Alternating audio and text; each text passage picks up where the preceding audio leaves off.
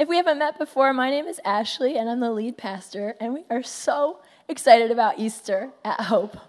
Come on. As we get started with this message, I got to give you a little disclaimer. I got a bit of laryngitis this weekend. I woke up this morning and I was like, testing, one, two, one, two, three, four. Yes, okay, we can speak, we're good. It's only inconvenient if you do public speaking for a living or if you're a parent. And yesterday, my husband and I actually both lost our voices. And so my kids, um, Ryder's four and Sophie's seven, they loved it we would be like, Can you please set the table? And they were like, We can't hear you. I'm so sorry. We can't hear you. We don't know what's going on. For a kid, it's great. Um, but my kids have been so excited all week about Easter. How about you guys? Yes, come on. They've been counting down every day. Every day, my son would ask me, How many days until Easter, mom? And I would tell him, Well, there's four days left. And he'd be like, I just can't wait that long. I'm like, buddy, it's okay, we'll get there. So they were so pumped that this morning was Easter morning. And I love the pattern that I get to create with my family to bring them to church. Growing up, I didn't go to church. We did all of the Easter t- traditions. We had great meals with family, and we did baskets from the Easter bunny, egg hunts, all the things. We did the chocolate. And every year, my mom would dress my sister and I up like twins. She'd get us matching outfits. And I'm two years older, so we're not quite twins. Um, but we have a picture for you of one of our years. I'm the one with the glasses. Yeah, adorable. It's super cute until you're like 14. And then you're like, I, I don't want to look like her. I want to be my own self. But a couple years ago, my sister and I were joking because um, when I was about five, my mom made us some outfits. She made us actually some some bunny um, like nightgowns. They were adorable. We have a picture of that for you. Yeah, so it was like a princess nightgown, right? You got the lace on the bottom and the lace around the collar and on the sleeves. Really sweet. And then if you zoom in, we have a picture of that for you. Mom, this fabric is super inappropriate. We're like, Mom, what were you thinking? You made us nightgowns out of Playboy bunny material? And she laughed. She's like, You girls didn't know any better. You just thought it was the Easter bunny. It was the 80s. I got the fabric on clearance at the dollar store. And she was right. We had no idea. It wasn't until we were grown up when we we're like, wait a minute, what is this? It's so funny. Obviously, we did not go to church. But I love the new pattern that I get to create with my family. And no matter if you've been coming to church every Easter, no matter your background or your past, maybe you're like me and you didn't go to church, maybe today is your first time here, you get to determine your future. And we love that you've made the decision to bring your family to hope today. Come on. We are in week three of a series called Next Level You. Every next level of your life demands a next level of you. Not a you that needs to do better or to be improved or to try harder, but discovering more of who you really are. At every phase and stage and chapter, as we face new challenges and new successes, new seasons, we need fresh grace and we need a fresh understanding of who we are in Jesus. And who you are at your next level, it looks different than who you were at your last level because you're becoming more of yourself. In every season, you're tapping into new layers of who God created you to be, potential that's always been within you, waiting to be unlocked. It reminds me of our beautiful butterflies up here. You know, butterflies, they look amazing, but they started off as caterpillars. They started off completely different than where they ended up. I mean, they lived their life crawling around as caterpillars, and now as butterflies, they fly. You know, caterpillars only have 12 sets of eyes, butterflies have 12,000. That's crazy. Caterpillars, they eat leaves all day so they can get nice and plump, so they can go through metamorphosis. Butterflies, they're all about reproducing and making more future caterpillars. They're completely different, completely changed. And when you see a butterfly, it's not a caterpillar anymore. The same thing is true of us when we connect to Jesus. 2 Corinthians 5:17 says, "When someone becomes a Christian, he becomes a brand new person inside. He's not the same anymore. A new life has begun."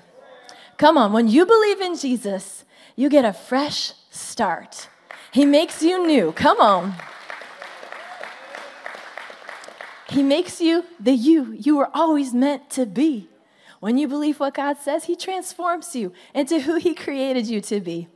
You could be a butterfly, you can be made new, but it is so important that you believe it because if you believe you're a caterpillar, you're going to live like a caterpillar and you're going to crawl around when you are meant to fly.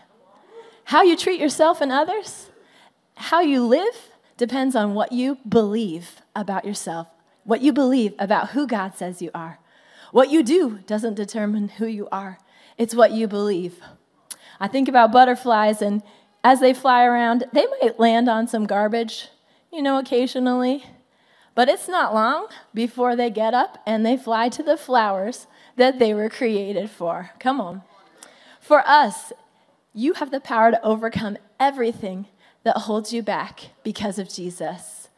Your anxiety, it can be transformed to peace today. Your sickness, it can be transformed to wholeness. Your sadness, he takes that and he makes it into joy. Come on. What you used to settle for, it doesn't satisfy you anymore when you're new. You experience the better life that you were born to live. Today's message is called Loved. You are loved. Tell the person next to you, you are loved. Now say that about yourself I'm loved. Come on. I love that. You guys are believing this. Way to go, 11.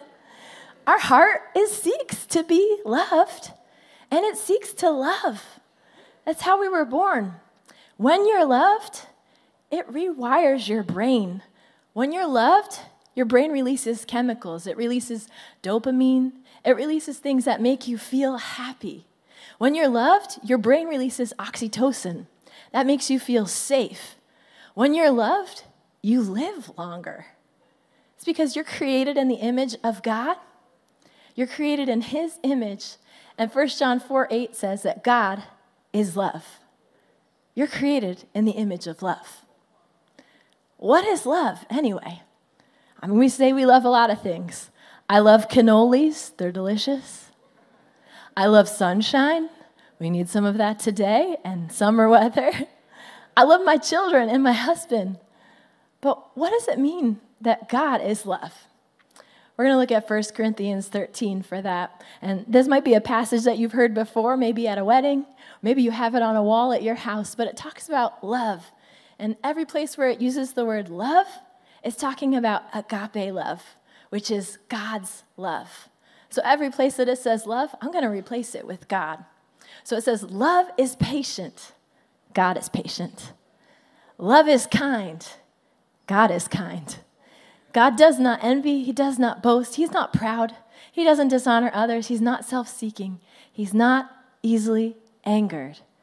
People think God is angry at them.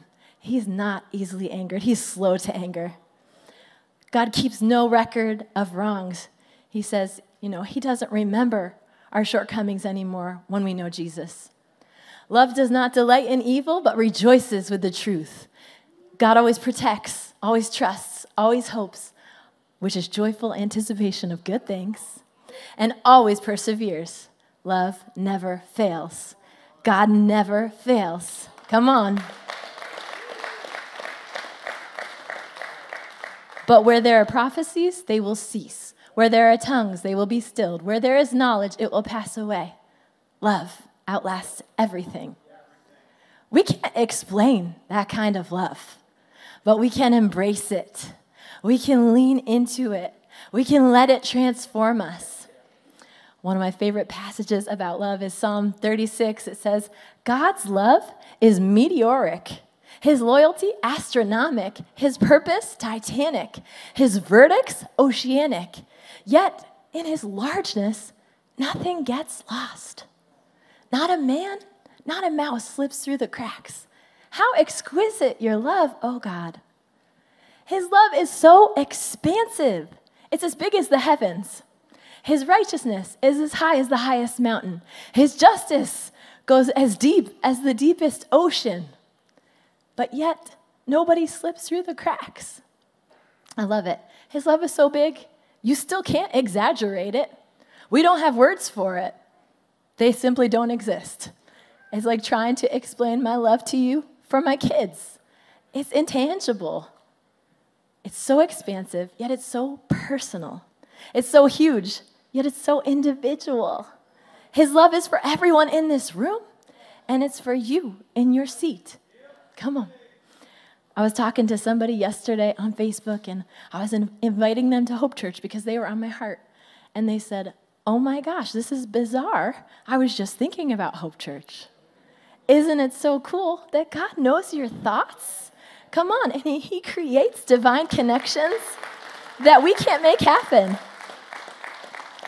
He cares about each one of us so specifically. Psalm 139 says, Lord, you've examined my heart and you know everything about me. You know when I sit down or stand up. You know my thoughts, even when I'm far away. You see me when I travel and when I rest at home. You know everything I do. You know what I'm going to say before I even say it, Lord. Which is really funny because some of us don't even know what we're going to say before we say it. Words just tumble out of our mouths and we're like, I'm so surprised. God's not surprised. Verse 5, it says, You go before me and follow me. You place your hand of blessing on my head. Such knowledge is too wonderful for me, too great for me to understand. God knows everything about you. He knows you at your worst, and He knows you at your very best. And He loves you. He knows your thoughts before you think them. He knows where you're at before you go there. He knows you better than you know yourself. He knows the good and He knows the bad, and He loves you. His love is beyond our understanding. His love must be experienced. It's like when you become a parent or you get married. You can read all the books, you can read what to expect when you're expecting, you can get all the advice. But until you've experienced it, man, you can't even scratch the surface of what it's like. The most powerful thing you can do in your life is not to grow in your love for Jesus, but to know the love of Jesus, to know his love. Come on. Ephesians 3:18 says, "May you have the power to understand, as all God's people should, how wide, how long, how high, and how deep his love is. May you experience the love of Christ, though it's too great to understand fully." Then you will be made complete with all the fullness of life and the power that comes from God. We have not even scratched the surface of God's love for us. It's that big. I was talking to Pastor Dave a few weeks ago, and he's in his 70s, and he was saying, Man, everything we know about God, it's just a drop in the bucket of who he really is. We will always be discovering the depths of his love. And that's exciting. Following Jesus is so exciting. There's always so much more of him to experience. Come on. His love is so vast, we can't comprehend it all the way, but as we experience it, we become complete in him. We're filled up with his love, which changes us, and then we overflow with it. What you believe about God determines what you believe about everything else. If you believe God is distant, then you'll feel lonely. If you believe He's focused on your performance, then you'll live your life afraid to fail.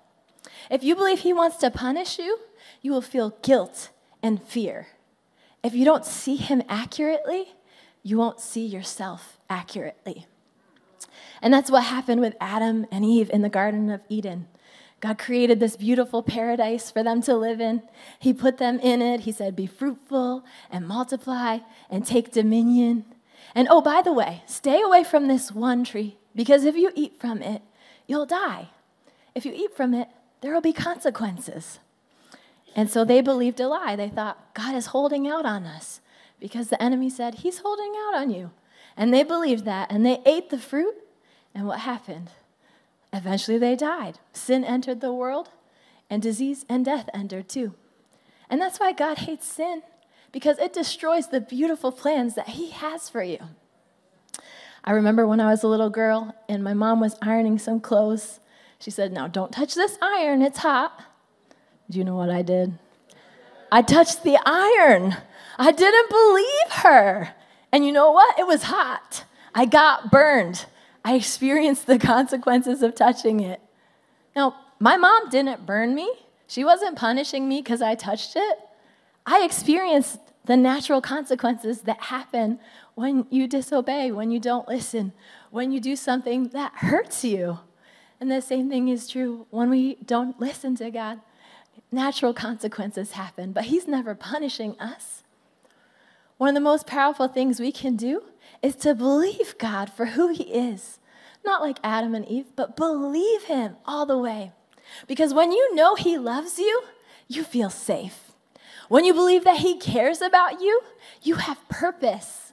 When you understand just how much you matter to Him, your life goes to the next level. Maybe you've never thought about God. Here's what He thinks about you Jeremiah 29 11. I know the thoughts that I think towards you, says the Lord thoughts of peace and not of evil, to give you a future and a hope. God thinks good things about us. Come on. He's thinking thoughts of peace towards you He's thinking of good things for your future. He has hope for you. I love that. He's thinking about me. Another verse says, How precious are your thoughts about me, God? They outnumber the grains of sand. Not only does he think good things about us, he thinks about us a lot. Sand? That's a lot. That's how much he thinks about us. That's love. 1 John 3 1 says, See what great love the Father has lavished on us, that we should be called children of God. God has lavished his love on us. That just makes me feel so loved. Because of his love, we're his children. When you know who your father is, it changes you. When you know that God loves you, you know that you're here because he thought the world needed you. Your identity is defined by His love, not by what you do. When you understand who you are to God, it changes how you see yourself, and it changes the way you understand what He says about you. We tend to see God the way we see our earthly fathers. And for some of us, we had really good experiences with our dad. God's better than that. And for some of us, we had not so good experiences. I want to tell you, God is better than you can imagine. Come on. If you think about your kids, there's nothing they could do to make you not love them. When my daughter was younger, um, she I heard her yell out to me. She said, "Mom, I need you." And I'm like, "Okay, honey, what do you need?" She's like, "I don't want to tell you." I'm like, "Oh, okay."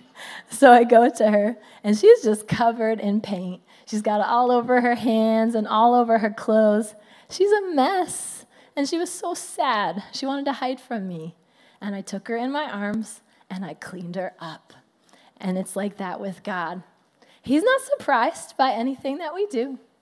He sent a solution filled Savior in Jesus because He knew that's what we needed. There is nothing you can do to make Him love you more, and there's nothing you can do to make him love you less. Come on. He's going to be there with you through everything. He's there for you. Isaiah 43 2. When you're in over your head, I'll be there with you, he says. When you're in rough waters, you will not go down. When you're between a rock and a hard place, it won't be a dead end because I'm God, your personal God, the Holy of Israel, your Savior. I paid a huge price for you. That's how much you mean to me. Come on, you can tell the price, the value of something by the price you pay for it. You are valuable to Him. He says, That's how much I love you. I'd sell off the whole world to get you back, trade creation just for you. And that's what He did. The huge price that he paid was his only son, Jesus, so that our relationship could be restored to him. You mean so much that he would trade all of creation for you. And the cross is proof of his unconditional love. Point two today is that God demonstrated his love through Jesus. He demonstrated his love through Jesus.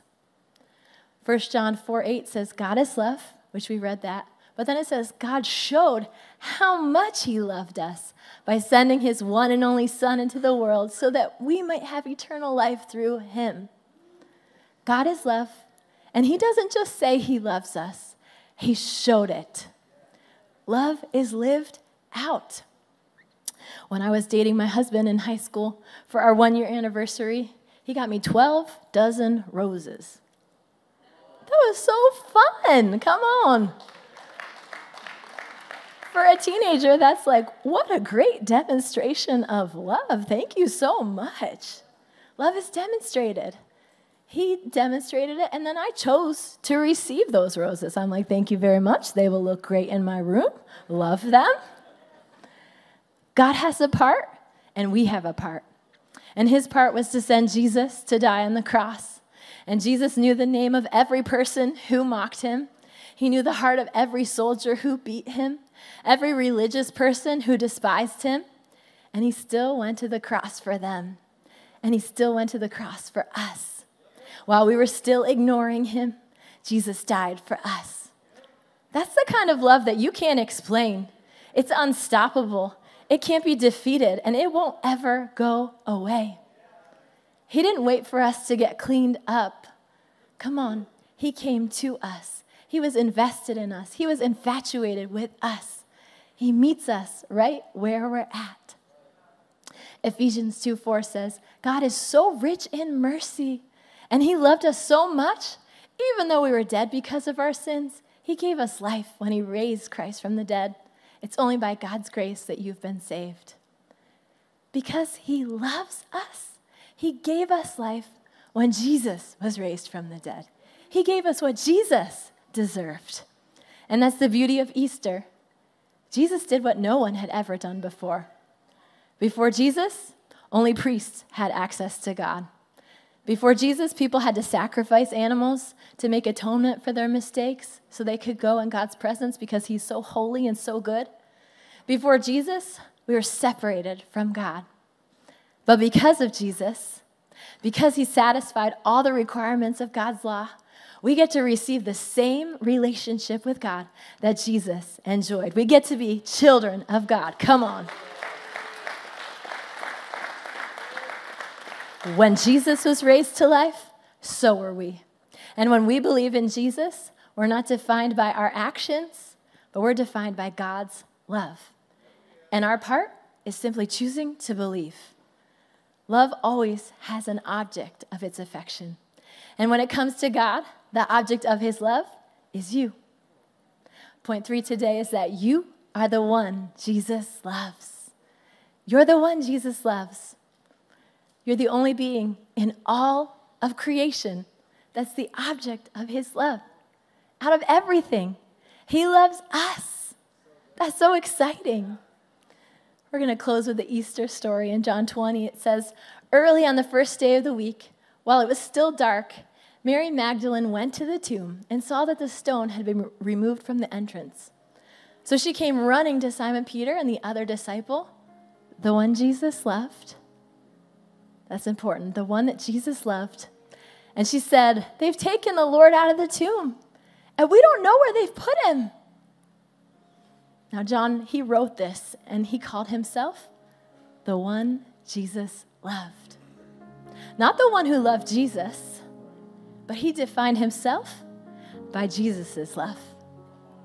And today, you are the one that Jesus loves. You are loved. You're his favorite. He's pleased with you, he likes you. Our relationship with God isn't based on us loving him, it's based on him loving us through Jesus. Just like we don't love our kids because they love us first. No, we love them before they're born. We have plans for them when they're in the womb. It's the same with God. He knew you before you were born. He loved you before you took your first breath.